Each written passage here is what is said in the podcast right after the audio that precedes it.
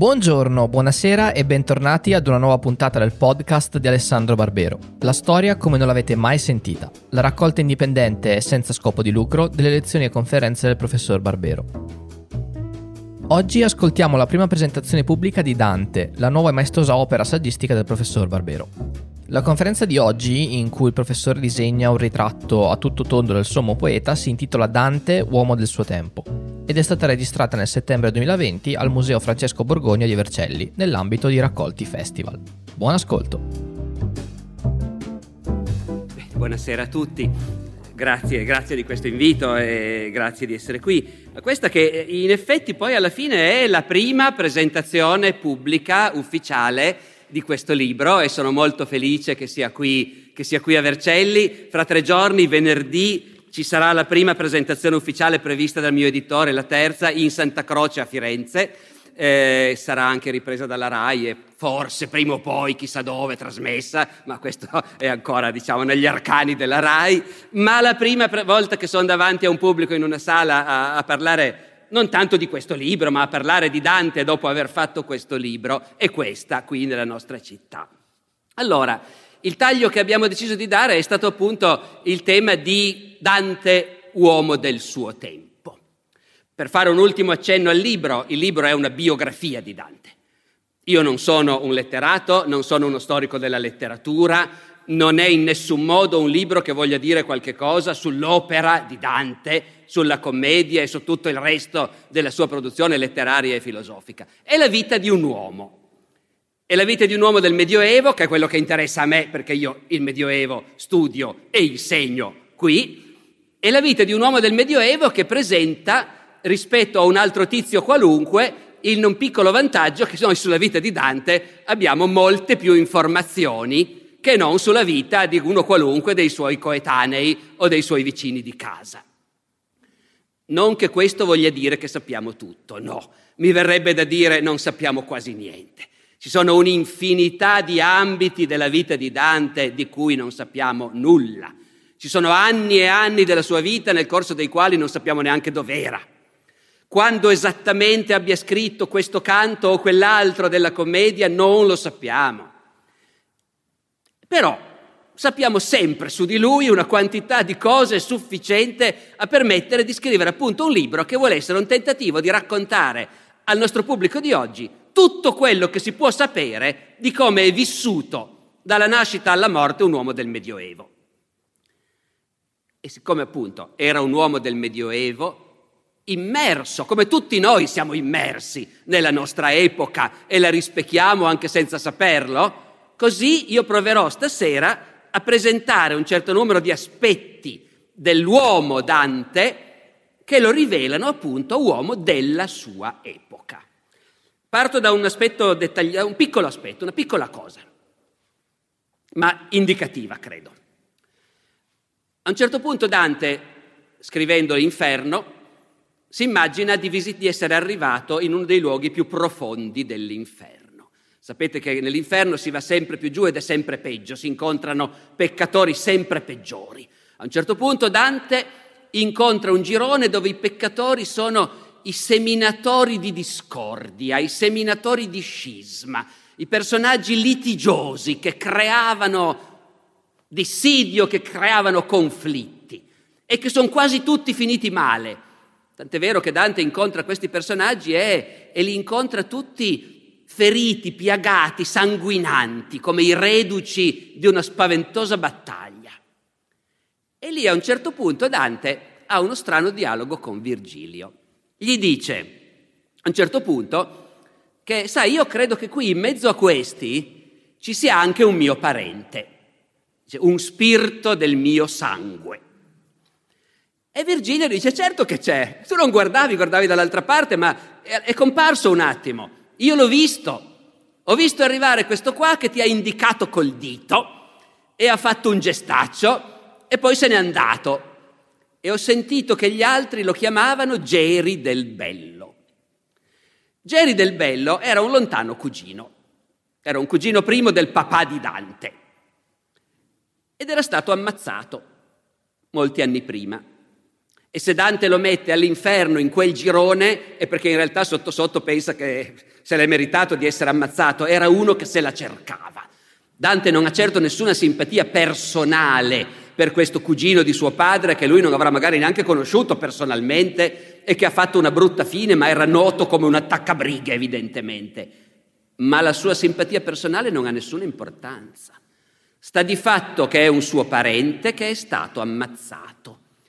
E Dante si mette seriamente a spiegare a Virgilio che lo spirito di, del cugino Geri del Bello eh, aveva ragione a fargli gestacci e a andarsene senza volergli neanche parlare, perché è stato ammazzato e noi non lo abbiamo ancora vendicato. Non è stato vendicato il suo omicidio da nessuno che dell'onta sia consorte cioè che essendo parente condivide la vergogna, perché è una vergogna. Hanno ammazzato uno dei nostri e nessuno di noi, sono passati tanti anni, nessuno di noi lo ha ancora vendicato. Questo è uno di quei momenti in cui Dante, il personaggio di Dante, dice delle cose che sa benissimo che da un altro punto di vista sarebbero fuori posto, ma in realtà questo è quello che io penso davvero. Nel nostro mondo funziona così. Nel mondo di Dante, se hanno ammazzato un cugino di tuo padre, ti vergogni fino a quando non gliela facciamo pagare. E queste cose le pensa anche lui. Questa è la cosa più difficile per noi, perché noi immaginiamo il grande artista, il grande pensatore, l'uomo sovrumano, ma è un uomo che condivide pienamente le idee del suo tempo. Dante era un allievo di Brunetto Latini e Brunetto Latini nelle sue opere parla della vendetta. Ne parla ampiamente dicendo, mi raccomando, eh, la vendetta è importante, non scordatevela, e non c'è fretta. O meglio, è meglio non tirare troppo in lungo. Però, dice Brunetto Latini, io ho visto fare delle vendette di cose che ormai la gente se l'era dimenticata e poi la vendetta è arrivata e meno male perché ci vuole per riequilibrare la vendetta. Queste sono le cose che insegnava il maestro di morale della Firenze del tempo di Dante.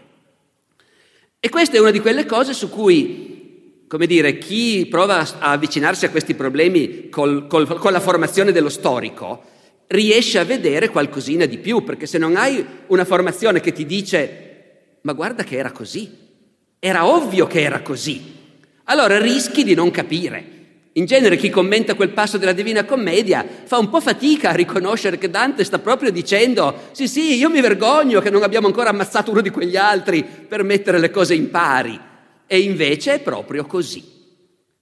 Tant'è vero che qualche anno dopo, quando Dante scrive questa vendetta non c'è ancora stata, e poi qualche anno dopo i figli di un altro cognato ammazzeranno uno della famiglia Sacchetti, che erano i colpevoli della morte di Geri del Bello. Sono passati 30 anni, ma uno degli alighieri ammazza uno dei Sacchetti. E adesso siamo in pari. E qualche anno dopo ci sarà un bell'atto solenne con cui Francesco, fratello di Dante, Dante è già morto, Francesco, fratello di Dante, a nome di tutti gli alighieri, fa la pace con i Sacchetti. Finora eravamo in guerra, adesso siamo pari e possiamo fare la pace. E l'altra cosa che se uno non conosce quel mondo rischia di fraintendere, ci sono dei documenti che dicono che i cugini che hanno davvero compiuto questa vendetta, qualche anno dopo li si trova a vivere in un'altra città e qualche, qualche commentatore dice evidentemente condannati per aver compiuto la vendetta, ma nemmeno per idea. La vendetta è legale. L'omicidio, nel senso di aggredire uno per la strada per rapinarlo, ti impiccano. Ma in una lite, in una lite se hai un nemico tu lo ammazzi e se l'hai ammazzato a viso aperto in mezzo alla strada nessuno ti può fare niente tranne che gli altri possono ammazzare te o tuo cugino, perché va sempre bene ed è perfettamente legale. Questo diciamo è un esempio di come Dante vive immerso in un mondo di valori e di idee che sono quelli del suo tempo. Stiamo parlando di famiglia. La famiglia è importante. La famiglia è importante perché ti definisce. Avete presente quando Dante incontra Farinata degli Uberti? Farinata degli Uberti, grande capo dei Ghibellini, morto ormai da tanto tempo. Farinata sente Dante che parla con Virgilio e riconosce l'accento, dice questo è dei nostri, questo è di Firenze. E Virgilio dice guarda che c'è Farinata, Farinata è un uomo famoso, un nemico per Dante che appartiene a una Firenze ormai guelfa dove i ghibellini sono i vecchi nemici sconfitti, ma un grande, famoso nemico, guarda che c'è Farinata. E Dante va a vedere Farinata. E Farinata lo guarda un po' dall'alto in basso L'ha riconosciuto come fiorentino dall'accento, però chi sia questo qua non lo sa. E Farinata, che appartiene agli Uberti, cioè alla famiglia che si riteneva più nobile di Firenze, che pretendeva addirittura di discendere da Catilina, e quindi duemila anni sto, ecco, eh, no, duemila no, ma insomma, Farinata, la cosa che gli interessa capire di questo concittadino sconosciuto è come nasci, di che famiglia sei tu? Vi ricordate cosa gli dice? Chi fuorli maggior tui? Chi sono, i tuoi, chi sono stati i tuoi antenati? Farinata è nobile e quello vuole sapere. E Dante è nobile. Eh, tenete conto che la nobiltà è una cosa un po' vaga, eh? non è una cosa ufficiale, non è che se le leggo il re, no, sono nobili le famiglie conosciute, conosciute da tanto tempo, e, e Dante da giovane Dante da giovane aveva scritto delle poesie in cui diceva la nobiltà non esiste. Cosa sono queste vanterie degli Uberti, diceva proprio, degli Uberti o dei Visconti di Milano che dicono io sono di famiglia nobile. Dante diceva, come tanti intellettuali avevano sempre detto fin dall'antichità, eh, è un vecchio tema, la nobiltà non esiste, sono vanterie ridicole, essere nobili vuol dire essere persone virtuose, predisposte a comportarsi nel modo migliore, è una qualità personale. L'idea della famiglia, della nobiltà di sangue è tutta un'invenzione, diceva Dante giovane. Poi, poi incontra Farinata, sta scrivendo L'inferno, siamo ancora, non sappiamo esattamente quando, ma comunque nei primi anni dell'esilio. E si ricorda ancora che ha scritto da poco tempo, eh, insomma la nobiltà non esiste, però, però, adesso invece a lui piace immaginarsi Farinata degli Uberti che gli chiede chi sono i tuoi antenati? E voi vi ricordate cosa risponde Dante? Dante risponde, io gliel'ho detto, gliel'ho detto chi sono i miei antenati e lui li conosceva, Farinata. Dice, non gliela scosi, tutto gliela persi e, e Farinata aggrotta un po' la fronte e poi gli dice, sì sì, fieramente furo avversi a me e a miei e da mia parte, sì che per due fiate li dispersi. Sono di quei guelfi che noi ghibellini abbiamo sconfitto due volte, cacciato via due volte. Farinata sta dando a Dante un diploma di appartenenza a un'importante famiglia guelfa. Però notate che Dante non ci dice mica che cosa ha detto a Farinata. Dante nella commedia tante volte cita il suo discorso, no? tra virgolette. Io gli ho detto, aperte virgolette, così, così e così. Invece cosa dice Farinato non ce lo dice. Dice solo gliel'ho detto e lui li conosceva e va bene. Sono gli anni in cui Dante si deve abituare a cosa vuol dire la vita in esilio. Finché stavi a Firenze andava benissimo dire la nobiltà non esiste. Firenze era governata dal popolo, dagli uomini d'affari, a cui le vanterie dei nobili signori non piacevano mica tanto e quindi a Firenze andava bene dire la nobiltà non esiste, ma adesso che sei in esilio e vivere come vivi? Vivi perché ti invita Can Grande della Scala alla corte di Verona, ti invita il marchese Malaspina nei suoi castelli in Lunigiana e lì tutti quelli che incontri sono nobili e non lo nascondono e ti chiedono tu chi sei? Ecco, in questa prima fase Dante si accontenta di dirci che insomma lui, sì sì, per carità, la mia famiglia Farinata la conosceva, ecco. Poi, poi verrà il momento più avanti nel paradiso, si va avanti nel tempo, capite? Dante è stato mandato in esilio all'inizio del 1302, è vissuto praticamente vent'anni in esilio, è morto poi nel 21. Dal 2 al 21 ha scritto la commedia forse non subito, deve aver cominciato intorno al 6, al 7, ha scritto la commedia, l'ha finita appena in tempo prima di morire. Quindi capite, prima ha scritto l'inferno, sono ancora i primi anni dell'esilio, poi man mano che si sta abituando a questa vita il purgatorio e negli ultimi anni, quando ormai è ospite fisso, prima alla corte del Signore di Verona e poi alla corte del signore di Ravenna, tutti ambienti dove incontri solo nobili cavalieri, e feste cavalleresche, tornei, e dove tutti ti chiedono chi sono i tuoi antenati, lì scrive il paradiso. E nel paradiso, vi ricordate chi incontra? Il trisnonno cacciaguida. Incontra il trisnonno cacciaguida e ci sono ben tre canti nel corso dei quali il trisnonno e il trisnipote si fanno le feste reciprocamente e dove Dante in sostanza sfoggia il fatto che gli antenati ce li ha anche lui. Quando ha scritto il canto di Farinata non ci dice che, che idea gli ha dato della sua famiglia, magari ha parlato del papà, del nonno, ma adesso si è ricordato che lui arriva fino al trisnonno. Quello vuol dire essere nobili, anche perché il trisnonno non era uno qualunque, era cavaliere. Tutto il senso dell'incontro con Cacciaguida è che Cacciaguida dice, caro nipote, ti aspettavo per raccontarti la storia della nostra famiglia e per raccontarti come io sono stato fatto cavaliere dall'imperatore. E poi mio figlio si chiamava Alighiero ed è per quello che voi vi chiamate Alighieri. Sono cent'anni che voi siete gli Alighieri. Ecco. E, e quindi insomma, Tutte quelle storie che la nobiltà di sangue non esiste adesso sono dimenticate, anzi Dante, o meglio non sono del tutto dimenticate perché forse vi ricordate cosa succede. Dopo che Cacciaguida gli ha fatto questo discorso, fine del canto, stacco, è una regia cinematografica quella della commedia, eh? Nuovo canto, Dante prende la parola e nel primo verso dice, o poca nostra nobiltà di sangue. E continua dicendo, si rivolge alla nobiltà di sangue e dice, guarda, io non mi stupisco più che la gente sia così orgogliosa della nobiltà di sangue sulla terra, perché io mi sono inorgoglito in paradiso. Voi capite, in paradiso uno dovrebbe pensare a tutt'altro, ma l'idea che sono nobile di sangue mi ha entusiasmato talmente che perfino in paradiso mi sono lasciato prendere. E qui è di nuovo un Dante straordinario che un pochino scherza un po' ironizza su se stesso, lo sa che la nobiltà di sangue è una cosa umana e che quando saremo tutti lassù non importerà più niente a nessuno, in teoria. Ma invece in pratica sì.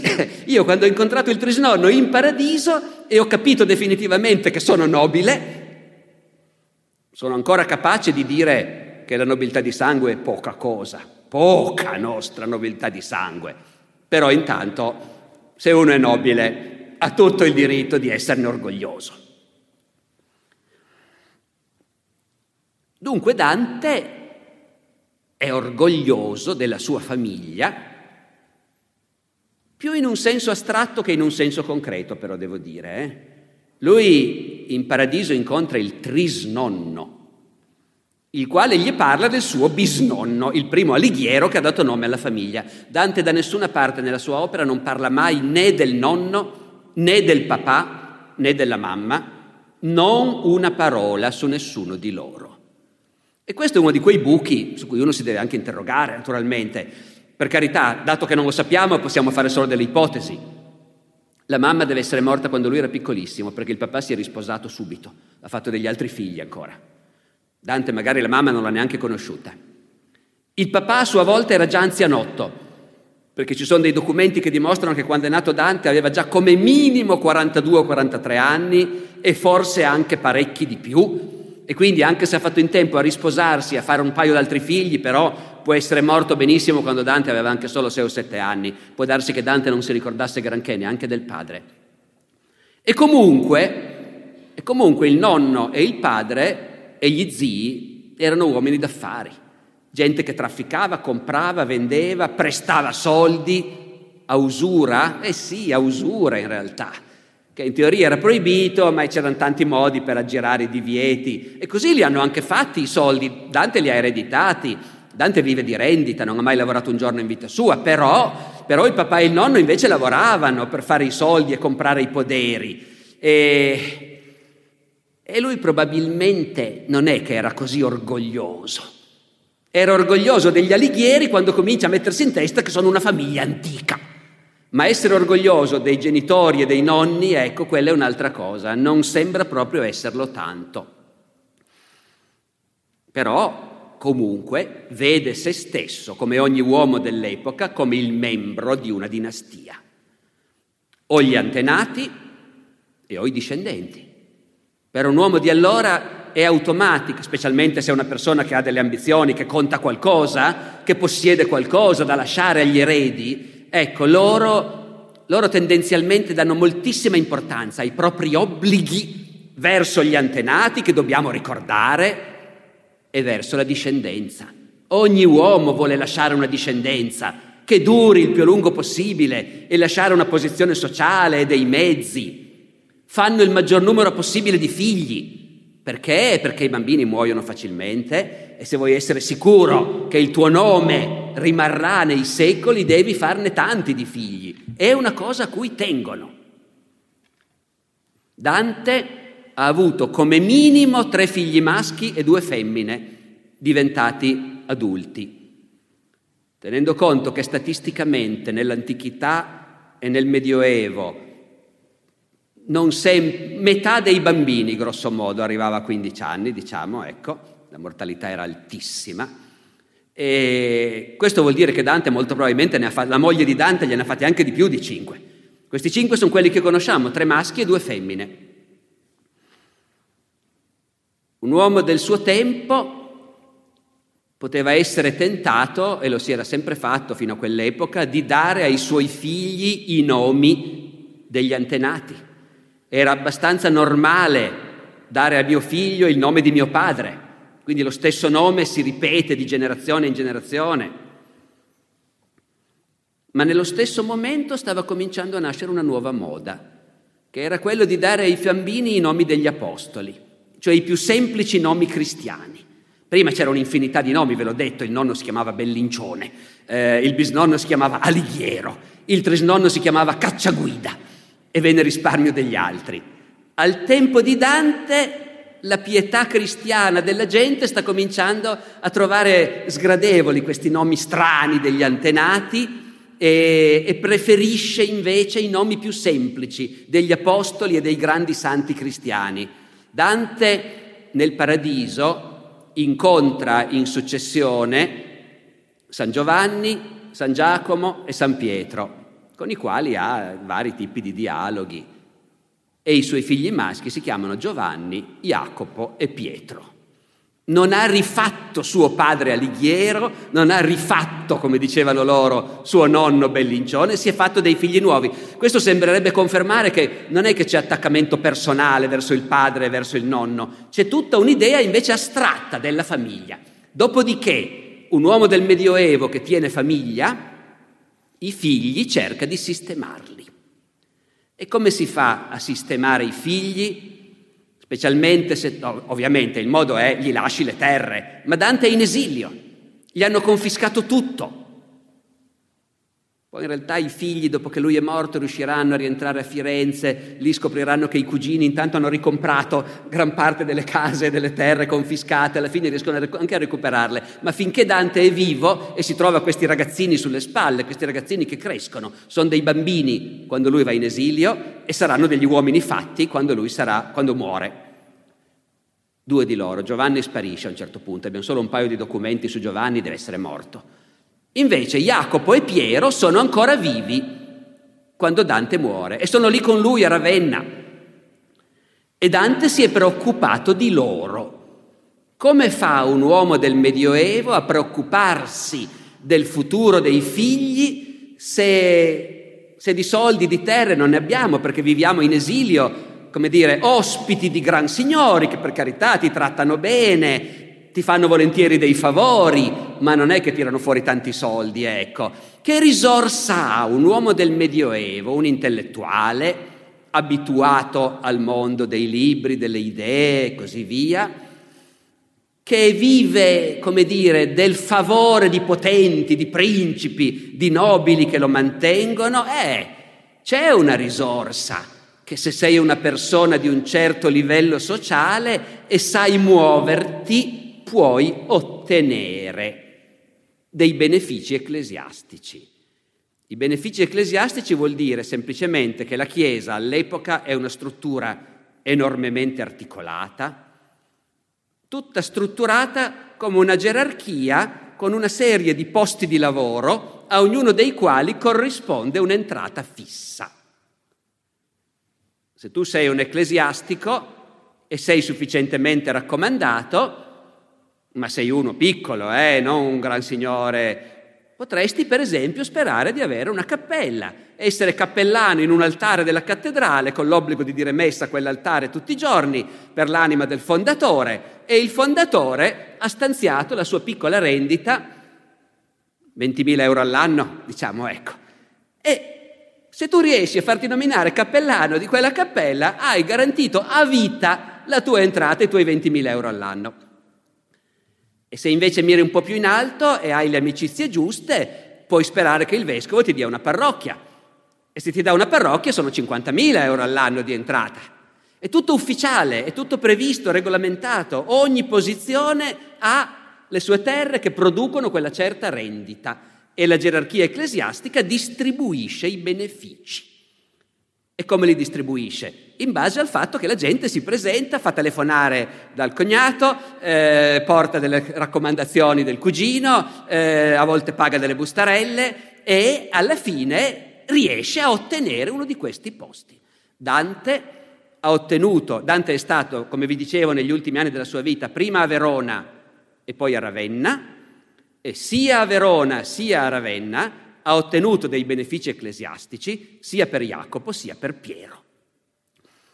Il che, notate bene, non vuol dire che devi diventare prete, eh? Intanto ti danno il beneficio. L'unica cosa che devi fare è diventare chierico.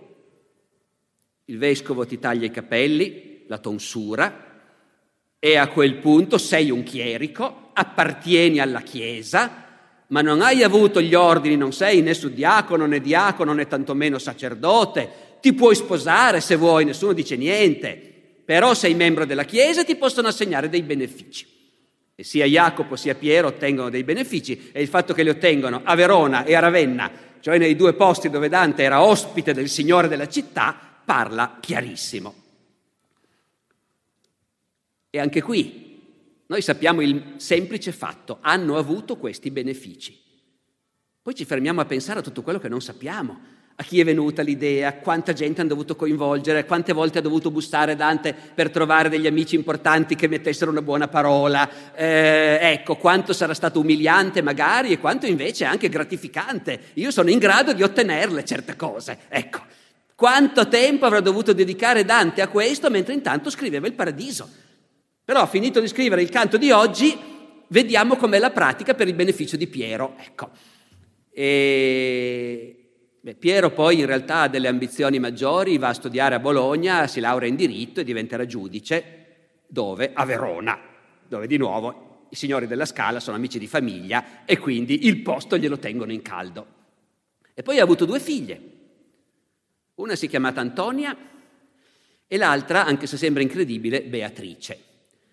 Sembra incredibile perché uno si chiede la moglie Gemma cosa ha detto? Quando Dante ha detto chiamiamola Beatrice questa qui, ma insomma comunque l'hanno chiamata Beatrice. E, e anche delle figlie un bravo padre di famiglia si preoccupa, in realtà anche lì sappiamo pochissimo, ma sappiamo che dopo la morte di Dante Beatrice era monaca in un monastero di Ravenna. Perché un uomo che deve sistemare delle figlie o riesce a farle sposare, e però ci vuole la dote, e se no, una ragazza da sola nel mondo, no, non ha senso, non esiste. La sistemi in un posto dove vivrà tranquilla, con tutti gli agi e si salverà anche l'anima, cioè la sistemi in un monastero. E anche lì non è che ci entri gratis, si paga, però costa meno che non la dote per il matrimonio. E comunque di nuovo a Ravenna, quindi il signore della città avrà messo una buona parola e la badessa ha accettato di prendere questa fiorentina visto che il papà aveva delle amicizie importanti e quindi la sistemiamo. Tutto questo appunto, come dire, fa un po' a pugni con la nostra idea dell'amore paterno e no, quello è l'amore paterno. Quello è un mondo dove la cosa importante è sistemare le persone e per i figli e per le figlie devi trovargli la sistemazione, quella è la prima cosa. Poi magari li ami tantissimo, però intanto gli trovi la sistemazione. In cos'altro Dante è un uomo del suo tempo. C'è sempre una dinamica, naturalmente, quando noi confrontiamo gli uomini del passato con noi di oggi, ci sono due atteggiamenti possibili. Uno è dire, mamma mia, come sono diversi da noi. pensano e fanno cose diversissime dalle nostre. L'altro atteggiamento è dire, però come ci assomigliano. In fondo l'essere umano è sempre quello. Sono vere entrambe le cose. A noi in genere quando studiamo la storia, ma anche al pubblico quando la racconto, mi accorgo che da un lato interessa moltissimo scoprire quanto potevano essere diversi da noi le persone del passato. Dall'altra parte, quando si scopre che non gli piaceva pagare le tasse e facevano di tutto per truffare il fisco, in genere la gente ugualmente si diverte ed è contenta, perché ti riconosci in persone che sotto quell'aspetto sono come noi. E dunque, e dunque, quando si pensa alle persone del passato, dobbiamo sempre cercare di ricostruire questa dinamica, questa dialettica. Da un lato sono persone come noi perché hanno le stesse pulsioni nostre. E fra l'altro, no, aspettate, lo dico dopo hanno le stesse pulsioni nostre, le, i desideri elementari, quelli di base, diciamo così, non i desideri un po' più complessi, nessun bambino del Medioevo desiderava diventare astronauta, supponiamo, ecco, ma i desideri di base, cioè aver successo, aver successo nella vita, riuscire, farsi una famiglia felice, eh, aver successo nel lavoro, fare i soldi, essere ammirato, apprezzato, avere potere per qualcuno. Ecco, tutte queste cose loro sono di tutte le epoche. Anche in una tribù indiana del Nord America al tempo del Far West, tra gli indiani ognuno di loro aveva alcune di queste pulsioni. E fra queste pulsioni c'è anche il fatto, c'è il desiderio, c'è il desiderio fisico e c'è l'amore, con tutta la complicazione di capire che rapporto c'è fra l'amore come sentimento e il desiderio sessuale come bisogno, come voglia, ma sono due cose collegate. Dopodiché Dopodiché in ogni epoca ai bambini si ficcano in testa cose diverse. In ogni epoca ai bambini si dice come dovranno essere da grandi, cosa è giusto e cosa è sbagliato, quali sono i comportamenti giusti, le cose che si possono fare e quelle che non si devono fare. E queste cose cambiano da un'epoca all'altra. E quindi tutto quello che noi poi apprendiamo dalla società in cui viviamo può fare di noi delle persone diversissime rispetto a quelli del passato. Per dire appunto, al tempo di Dante si insegnava, se qualcuno ha ammazzato un cugino di tuo padre, è tuo preciso dovere prima o poi ammazzare il cognato di quello lì. Ecco, oggi questo non lo insegniamo più. E così tutti i comportamenti possono rivelarsi diversi. Allora, cosa voleva dire innamorarsi nel Medioevo? Dante ci innamora e noi abbiamo la fortuna che poi scriva un romanzo per raccontare cosa ha voluto dire innamorarsi. La vita nuova, che è a tutti gli effetti un romanzo, ormai i critici lo chiamano così. E quindi naturalmente è un romanzo in cui l'autore parla di se stesso e racconta del suo amore e naturalmente noi a ogni pagina dobbiamo dirci un momento, eh, ma sta raccontando quello che gli è successo davvero o sta inventando? Perché un artista che crea non è obbligato a raccontare solo quello che è successo davvero, può anche benissimo inventare. Però una volta che facciamo questa cautela, che magari i particolari sono inventati, però, però Dante si innamora e ci racconta cosa vuol dire innamorarsi negli anni 70 del 1200. E quello che ci racconta Dante è che lui si è innamorato già da bambino. Aveva nove anni.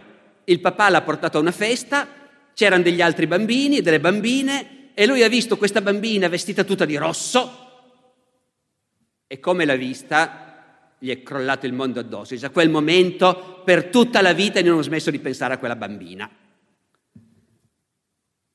Naturalmente gli studiosi delle, dell'opera di Dante si interrogano, ma sarà vera questa storia? Boccaccio, per esempio, che la conosce, la commenta, lui sa anche a casa di chi erano, ecco tutto quanto, erano i Portinari la bambina si chiamava Beatrice, figlia del signor Folco Portinari, era il primo maggio e così via e così via e così via. Dopodiché a me è venuto lo sfizio di andare a leggere il libro di Silvia Vegetti Finzi, psicologa dell'infanzia, eh, su come si innamorano i bambini. E gli psicologi dell'infanzia oggi ci dicono che i bambini verso gli 8-9 anni è proprio il momento in cui si innamorano ed è un innamoramento tutto platonico, non ha nessuna dimensione erotica, così via, ma si innamorano e può capitare che si innamorino per un dettaglio qualunque che colpisce la loro fantasia. Verrebbe da dire un vestitino rosso, magari, per esempio. che è l'unica cosa che Dante racconta di quella scena. Dunque ci si innamora allo stesso identico modo, eh, perfino gli amori infantili possono essere assolutamente identici nel 200 oppure oggi sotto il microscopio della psicanalisi e della psicologia infantile. E poi, e poi come prosegue la cosa? E poi prosegue che Dante continua a pensare a questa bambina e intanto crescono e, e lui cerca di rivederla. Forse quando sono bambini l'avrà ancora rivista qualche volta, non è detto, ma poi poi vive in un mondo diverso dal nostro. Dov'è che incontri una ragazza? Per carità, è pieno di occasioni di vita sociale, feste, compagnie e così via, ma maschi con maschi e femmine con femmine. La segregazione dei sessi è totale. È difficilissimo che ci siano occasioni in cui i coetanei dei due sessi si trovano così vicini da potersi parlare, incontrare e così via. Dante cerca le occasioni di vederla, ma al suo tempo non è così ovvio. E quando lei ormai, dopo pochi anni, quando lei ormai ha 14-15 anni, è del tutto escluso che possa ancora vederla, perché a 14-15 anni in quel mondo lì è pronta per sposarsi. E appena una ragazza è pronta per sposarsi, a Firenze, pare che a Firenze fossero particolarmente severi, perché Dante dice spesso in questa città si usa così, a Firenze non la fanno più uscire di casa la ragazzina, fin quando la famiglia non le ha trovato un bravo marito. E così Dante incontra Beatrice per la seconda volta sul serio soltanto quando ormai ha 18 anni e lei ne ha 17 e più. Con la piccola differenza che lui a 18 anni sem- è un adolescente, forse anche coi brufoli, quello non ce lo dice, ma è un adolescente imbranato, tanto che quando appunto la incontra finalmente lui dice mi è venuta una gran paura e cercavo di non farmi vedere. E qui appunto a chi di noi non è capitato, veramente, uno dice è come noi proprio.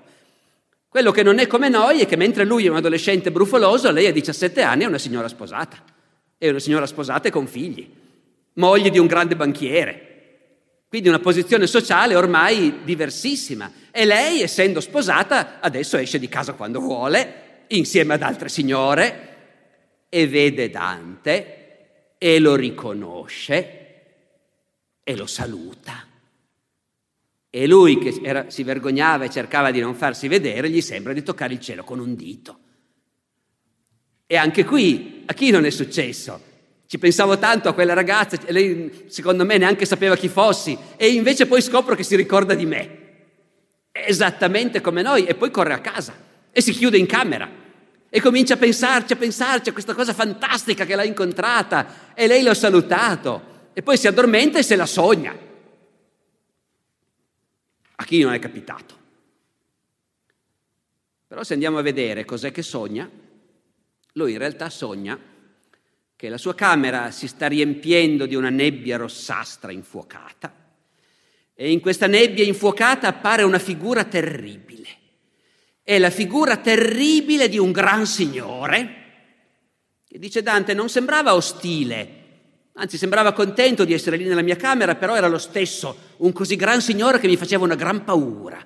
E si è messo a parlarmi questo gran signore dall'aria così severa e io non capivo cosa mi diceva nel sogno, però, però alla fine ho capito una cosa sola, mi diceva io sono il tuo padrone. E poi mi sono accorto che aveva in braccio una figura nuda, però appena velata da una stoffa trasparente, rossa. Ed era Beatrice. Chi è il gran signore? L'amore.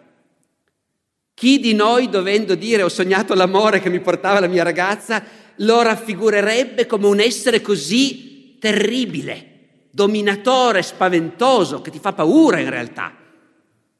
Queste sono le cose che Dante ha imparato perché questi sono i modi in cui si guarda all'amore al suo tempo, specialmente, specialmente gli intellettuali, i filosofi, la gente comune, chi lo sa, ecco. Però chiunque rifletta su quelle cose, a quell'epoca, Mentre per noi l'amore è la cosa più bella che ci sia, l'amore vince tutto, ma nel senso che assolutamente... Eh, eh, loro invece pensano che l'amore sia una cosa pericolosa, perché ti fa fare delle battane, ti fa fare delle pazzie. L'amore Ti viene voglia magari di sposare quella ragazza di cui ti sei innamorato, mentre invece l'unica cosa logica da fare è sposare la moglie che la tua famiglia ha scelto. L'amore ti fa uscire dalla logica comune, ti fa mettere contro tutte le cose giuste da fare e dunque è una cosa pericolosa l'amore.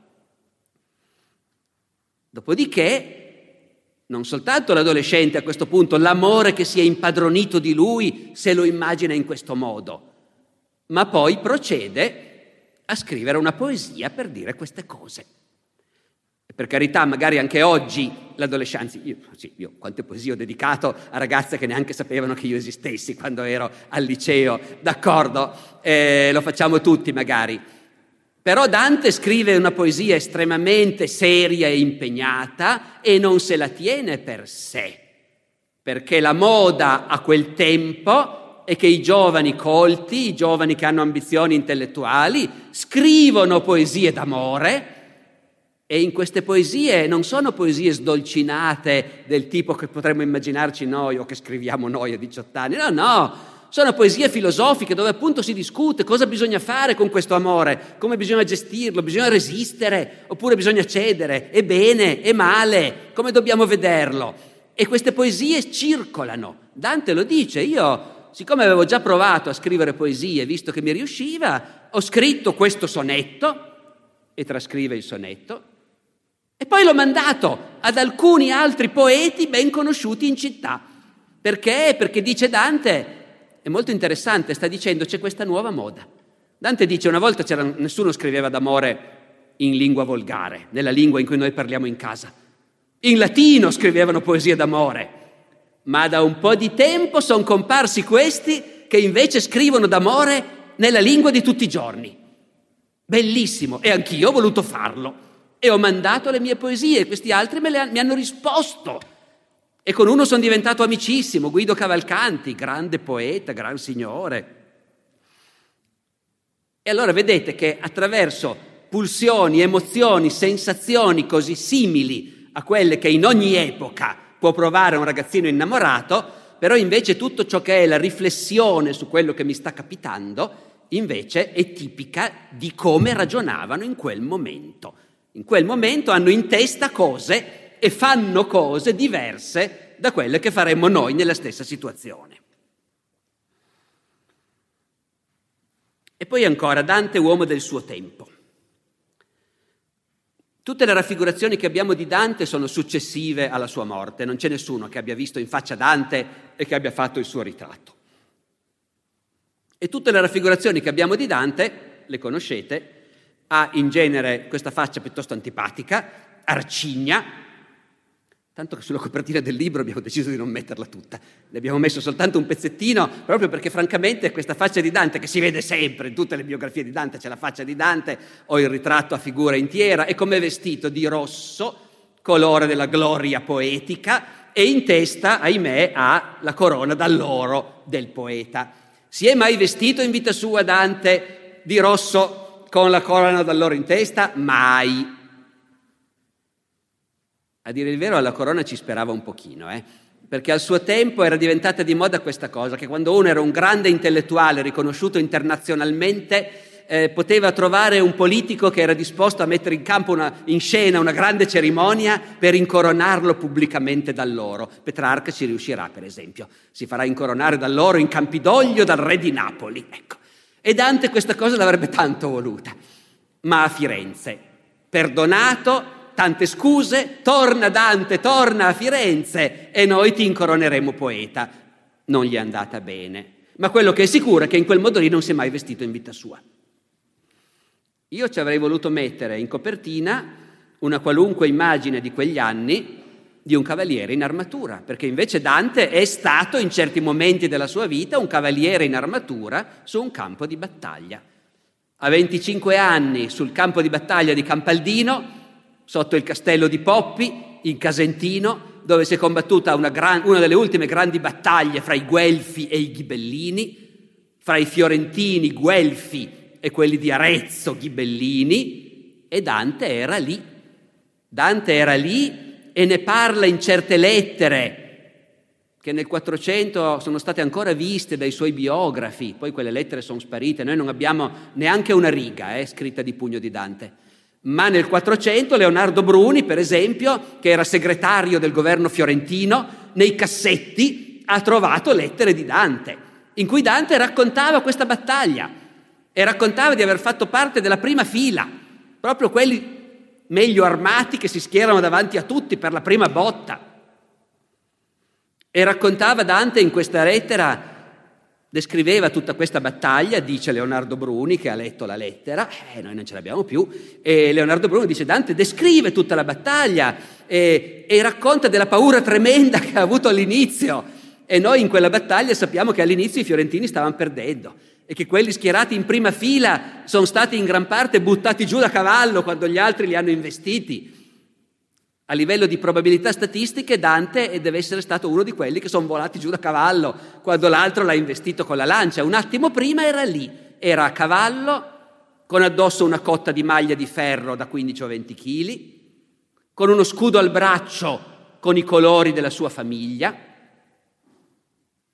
c'era una volta, degli eruditi hanno ancora visto molto tempo fa un libro dell'epoca dove erano rappresentate le insegne di tantissime famiglie fiorentine e c'erano anche gli alighieri, adesso questo libro non c'è più, va a fidarti, però insomma se dovessimo crederci, lo scudo della famiglia di Dante era diviso in verticale oro e nero con una fascia bianca orizzontale e lui certamente aveva lo scudo al braccio con lo stemma della sua famiglia e la lancia in pugno e la spada alla cintura, gli speroni e all'ultimo momento si sarà calato in testa l'elmo, che te lo cali all'ultimo momento perché l'elmo è un cilindro di ferro chiuso con solo le fessure per gli occhi e vedi poco e crepi di caldo, però se ti danno una botta di spada in testa non ti fanno niente. E lui era lì. Chi mai si immagina Dante a cavallo con l'armatura? Non ci viene in mente neanche per sbaglio. Invece quella è una delle poche cose di cui siamo sicuri. È stato lì e ha combattuto lì e l'ha raccontato nelle sue lettere e accenna a questo anche nella Divina Commedia, peraltro, dove parla del fatto che dopo che hanno vinto sono andati a devastare il territorio di Arezzo e lui questo lo dice. E poi, e poi quando è stato cacciato qualche anno dopo da Firenze, e all'inizio quelli della sua fazione, i bianchi, speravano di rientrare in città con la forza. Per un paio d'anni hanno fatto la guerra, loro, le centinaia di esuli, si sono alleati con i loro nemici ghibellini che erano già in esilio da tanto tempo e hanno fatto la guerra sperando di sconfiggere Firenze, governata dai loro rivali, e di rientrarci con la forza. E Dante a un certo punto, questi esuli della sua fazione, la fazione bianca si chiamava, gli esuli dei bianchi hanno formato un vero e proprio partito in esilio, l'Universitas Alborum, collettività dei bianchi. E Dante per un po' è stato segretario di questo partito degli esiliati e scrive a nome del partito, quando il Papa manda un cardinale a Firenze per provare a fare la pace fra quelli di dentro, i neri, e quelli cacciati in esilio, i bianchi, e Dante a nome di tutto il partito scrive al cardinale dicendo ma noi bianchi, noi bianchi siamo contenti se riesce a far fare la pace, perché noi non vogliamo altro. Noi abbiamo fatto, noi abbiamo, dice Dante, parla, scrive in latino ma grosso modo dice, noi abbiamo accettato di combattere questa guerra civile e l'abbiamo combattuta e abbiamo le spade rosse di sangue soltanto perché quegli altri hanno violato le regole, quegli altri non hanno, avuto, non hanno voluto che si potesse convivere in città. E tutto quello che vogliamo è che siano costretti a riportarci in città e a tornare a una vita politica pacifica. Fino a quando non ci sarà quello, noi siamo a cavallo con le nostre insegne candide e con le nostre spade e le nostre lance rosse di sangue. Ora, modo di dire? Sì, ma fino a un certo punto. Dante è stato a cavallo con la lancia rossa di sangue in passato e anche in quegli anni lì, io non mi stupirei per niente, se fosse stato a cavallo in armatura, anche nei tanti combattimenti che i bianchi hanno sostenuto in quel momento in cui speravano di tornare con la forza. E del resto Dante alla cavalleria, alle armi, ai cavalli, ci teneva. Ne parla spesso nelle sue opere. c'è un passo che io trovo bellissimo nel convivio, in cui descrive come si evolvono i desideri umani col procedere dell'età. E lui dice, lo vediamo tutti i giorni, un bambino piccolo piccolo diventa matto magari perché vuole un frutto, ecco, gli sembra chissà cosa. Poi un bambino un po' più cresciuto vuole a tutti i costi l'uccellino in gabbia, ecco. E poi man mano che cresce desidera un bel vestito. Avete presente quando i compagni di scuola hanno i jeans di marca e tu non... Ecco. E prosegue così questa enumerazione dei desideri. Il frutto, e poi l'uccellino, e poi la bella vestimenta, e poi lo cavallo. Oggi desideri il motorino, la macchina, e allora desideri il cavallo naturalmente, e poi lo cavallo, e poi una donna. Quindi per Dante è una cosa ovvia, ci siamo passati tutti. Quando diventi adolescente i tuoi desideri si fissano su quello, il cavallo. E, e Dante era di una famiglia che il cavallo gliel'ha comprato di sicuro, tant'è vero che ci è andato in battaglia sul cavallo. Quello e diversi altri. Chissà quanti cavalli ha avuto Dante in vita sua. Nessuno di noi lo sa e non lo sapremo mai. Come si chiamavano, perché ogni cavallo ha un nome, quella è gente che i cavalli li conosce, ci vive insieme e noi non sappiamo niente di questa dimensione. Però sappiamo che quando è in esilio, a un certo punto, scrive una lettera di condoglianze ai conti da Romena, grandi nobili dell'Appennino con cui ha in stretti rapporti, perché è morto lo zio e lui si scusa che non va al funerale perché non ha l'equipaggiamento adatto. Dice in questo momento non ho niente. Questa povertà in cui sono caduto fa sì che sono senza armi e senza cavalli. Il che vuol dire che per uno come Dante è ovvio che per stare al mondo hai le armi e hai i cavalli e li sai usare. È ovvio perché in quel mondo le cose vanno così. E chi mai di noi invece pensa a Dante che si preoccupa di cavalli, di armi, di combattimenti e invece è una parte importante della sua vita. Come è una parte importante della sua vita la politica, su questo concludiamo. E anzi non mi fermo neanche tanto perché della politica ci, si potrebbe parlare un'altra ora di Dante e la politica, però almeno una cosa va detta. Dante fa politica in un comune dove qualunque cittadino che abbia voglia di partecipare può partecipare, perché il comune è governato da una serie di consigli che si sovrappongono, si affiancano, si aggiungono, far passare un provvedimento non finisci mai, perché devi farla, lo presenti al consiglio del capitano del popolo e ci deve essere uno che si alza e parla, lo presenta e si vota. Se passa si va al consiglio generale del comune e uno si alza e lo presenta, si vota. Poi allora se passa si va al consiglio speciale del comune e così via. Ci vuole un iter. Tutti questi consigli sono centinaia di cittadini che in un dato momento fanno parte di questi organismi che si possono in qualunque momento riunire, suona la campana, riunione dei consigli. In un dato momento ho calcolato che 675 cittadini di Firenze facevano parte di un qualunque consiglio. I consigli si rinnovavano ogni sei mesi, quindi potete calcolare quante migliaia di cittadini partecipavano alla vita politica.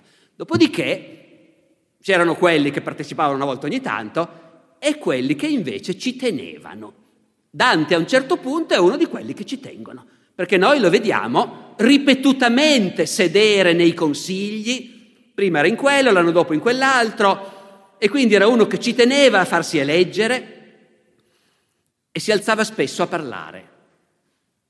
Perché noi abbiamo i verbali di queste riunioni, purtroppo non i verbali completi, non ci dice la trascrizione del discorso, però ci dice si riunisce il tal consiglio, la decisione da prendere è Papa Bonifacio VIII ha una guerra con i conti aldobrandeschi e ha chiesto a Firenze di mandargli cento cavalieri in aiuto. Si è alzato Dante Alighieri e ha detto di non farne niente, non mandiamola questa cosa che vuole il Papa. Ecco. Questo abbiamo. Se uno va a vedere però se cominci ad analizzare quali erano le proposte in gioco e lui in quali occasioni si alza a parlare, e allora dopo un po' ti accorgi, ti accorgi che non sono, inter- raramente sono questioni di battute, interventi spontanei. La volta che lui si alza per dire no, non diamola questa cosa che ha chiesto il Papa, poi votano, il Consiglio vota nell'altro senso perché insomma fare uno sgarbo al Papa e lì si vede un Dante che già sta, come dire, sta venendo fuori uno, uno un po' scomodo, ecco, diciamo così. Ma la maggior parte delle volte che si alza a parlare Dante sono situazioni in cui il governo vuol chiaramente far passare un certo provvedimento e c'è uno solo che si alza a parlare e parla a favore. Avete sentito tutti il discorso a favore? Si vota, chi è a favore? Signor Sindaco ci può dire se questa procedura corre dei rischi? No, non si corrono molti rischi se si fa così naturalmente, i provvedimenti passano, ma quello, quello che si alza a parlare deve essere uno di cui il governo si fida, deve essere uno che è capace di parlare bene, di convincere, che siamo sicuri che dirà le cose giuste. Ecco, Dante è un uomo di un regime, è un uomo di un regime dove in quel momento ci sono i suoi amici al potere e i nemici li teniamo lontani e tutti i posti li occupiamo noi perché si fa così e gli appalti li diamo noi e i soldi li spendiamo noi. Quando poi gli altri vengono al potere loro con la forza, aiutati da Bonifacio VIII, che appunto stava con gli altri, e alla fine la fazione di Dante viene buttata fuori, i bianchi, e i neri vanno al potere e cominciano a istruire una serie di bei processi. Per cosa? Ma per corruzione, per malversazione, per abuso nell'uso dei fondi pubblici. E, e naturalmente gli studiosi di Dante, che ovviamente hanno una certa reverenza per Dante, hanno sempre detto, beh, processi politici, è chiaro. Ed è vero, sono processi politici. Però non è che processano proprio tutti quelli che hanno avuto degli incarichi, eh? ne processano solo qualcuno e ne processano qualcuno con dei capi d'accusa molto circostanziati. Dante è stato processato, per carità, dai suoi nemici politici che l'avevano costretto a scappare se non rischiava la pelle, però poi il processo lo istruisce un giudice secondo tutte le regole e ci sono i capi d'accusa, malversazione, abuso, distogli- eh, ecco, e, e lo condannano e va a dire, ah sono sicuro che Dante quelle cose lì non le ha mai fatte, va a dirlo. Che non abbia rubato per arricchirsi lui, ci starei abbastanza tranquillo, ma per il partito, per gli amici, per evitare che un incarico andasse alla persona sbagliata, ecco, per far avere quel finanziamento. E lì io non ce la metto la mano sul fuoco, che lui in quegli anni in cui era al potere non ha fatto anche queste cose. E del resto ce lo dice lui stesso perché gli anni in cui lui è al vertice della sua carriera politica sono il 1300 e il 1301. Nell'estate del 1300 lui è priore, cioè uno dei sei magistrati supremi di Firenze. E anni dopo, quando scrive la Divina, siamo, ripeto, estate 1300, anni dopo scrive la Divina, comincia a scrivere la Divina Commedia e, e nella Divina Commedia dice ho fatto questa esperienza, sono andato nell'altro mondo, ho avuto questa visione, questo sogno. In realtà lo racconta un po' come un sogno, ci sono vari indizi che lui in realtà sta sognando, ecco. E, e questo però mi è capitato in un momento preciso. Ci sono nella commedia tutta una serie di riferimenti da cui viene fuori molto chiaramente che siamo nella primavera del 1300. Per esempio Dante fa un riferimento al giubileo di Bonifacio VIII, che è il primo giubileo della storia, proclamato proprio in quell'anno, proclamato il 25 dicembre, e lui a un certo punto, parlando con qualcuno, viene fuori, sono tre mesi che c'è il giubileo. E quindi all'inferno non va più nessuno, se non mi ricordo più bene, ma insomma una cosa del genere. Quindi siamo alla fine di marzo dell'anno 1300. Eh, tre mesi dopo Dante è stato eletto priore. E Dante, come racconta questo momento della sua vita? Nel mezzo del cammin di nostra vita, mi ritrovai in una selva oscura, che la diritta via era smarrita. Avevo perso la strada, ero in un bosco buio. E nel primo del Purgatorio Virgilio, parlando di Dante, dirà anche, quando gli altri lo vedono che è ancora vivo e si stupiscono, Virgilio dice sì sì è ancora vivo ma ci è mancato poco. Ci è mancato poco che si dannasse l'anima, questo qui, questo è il modo in cui Dante racconta il momento della sua vita in cui stava per avere il massimo incarico politico della sua vita. Se poi tutto questo faccia parte del dossier Dante uomo del suo tempo, oggi è tutto diverso, o invece faccia parte del dossier certe somiglianze ci sono invece fra quel passato e il mondo nostro, questo lo lascio al vostro buon cuore e al vostro giudizio. Grazie.